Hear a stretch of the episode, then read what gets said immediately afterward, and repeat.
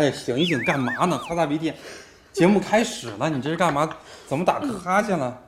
嗯，我昨晚没睡好，你知道吗？为啥没睡好？咱们昨天十十二点多吃完海底捞回家，其实我就准备洗洗睡了，然后半夜三点的时候，我被我手机震醒了，啊，然后我一看是学生传销吗？，no。No，传销比不过考研学生嘞。然后有学生来问我，哎，学姐，这道题我还是看不懂。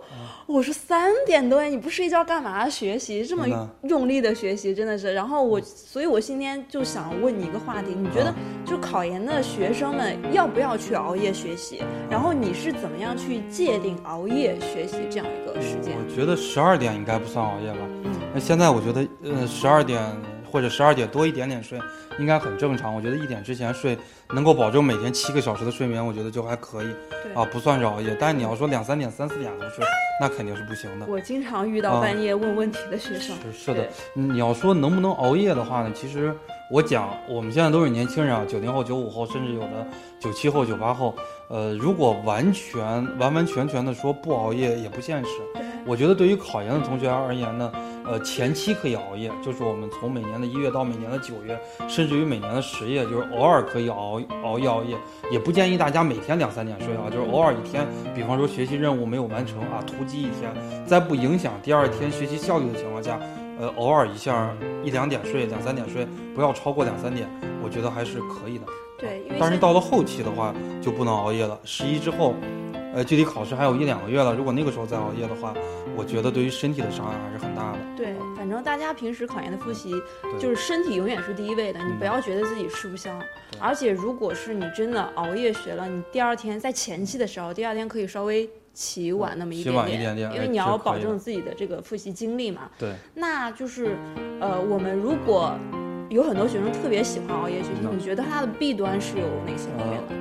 对于考研学生熬夜学习的弊端，我觉得呢有三个方面啊。第一个方面就是，呃，你如果熬夜的话，第二天的效率保证不了的。对，呃，而且就是会影响到自己的生物钟，因为我们知道考研的话是早晨八点开始考试，你七点就要你七点就要起啊，八点半开始考试，那么你七点钟就要起了，那就说明你半夜的话差不多十二点一点就要睡了。你如果睡得太晚的话，哎，你形成一种习惯了，你到了考前你根本就调整不过来了啊，这是第二个方面。第三个方面呢，我觉得如果是考研学生熬夜，对于大家的身体的伤害应该是非常大的，尤其是女孩子。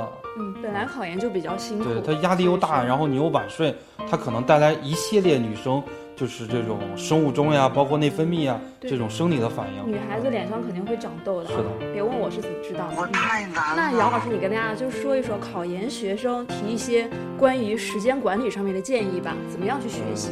我觉得还是要第一点呢，还是要循序渐进啊。有的同学一天学习十八个小时，然后结果去医院连续打三天吊针，对，这个我觉得就没有必要了，对吧？第二点的话呢，呃，我觉得大家的复习时间呀、最好跟考研的时间一致。嗯，啊，考研的话，早晨八点半到十一点半考政治，下午的话两点考到五点考英语嗯。大家最好就是能在这个时间段之内高效学习。第二天同样的时间考专业课啊，复习时间一致。晚上的话可以加加班啊，但是晚上加班不要加的特别特别的晚了。对啊，你如果加班加的特晚了，影响第二天早晨八点的一个效率，我觉得还是很得不偿失的。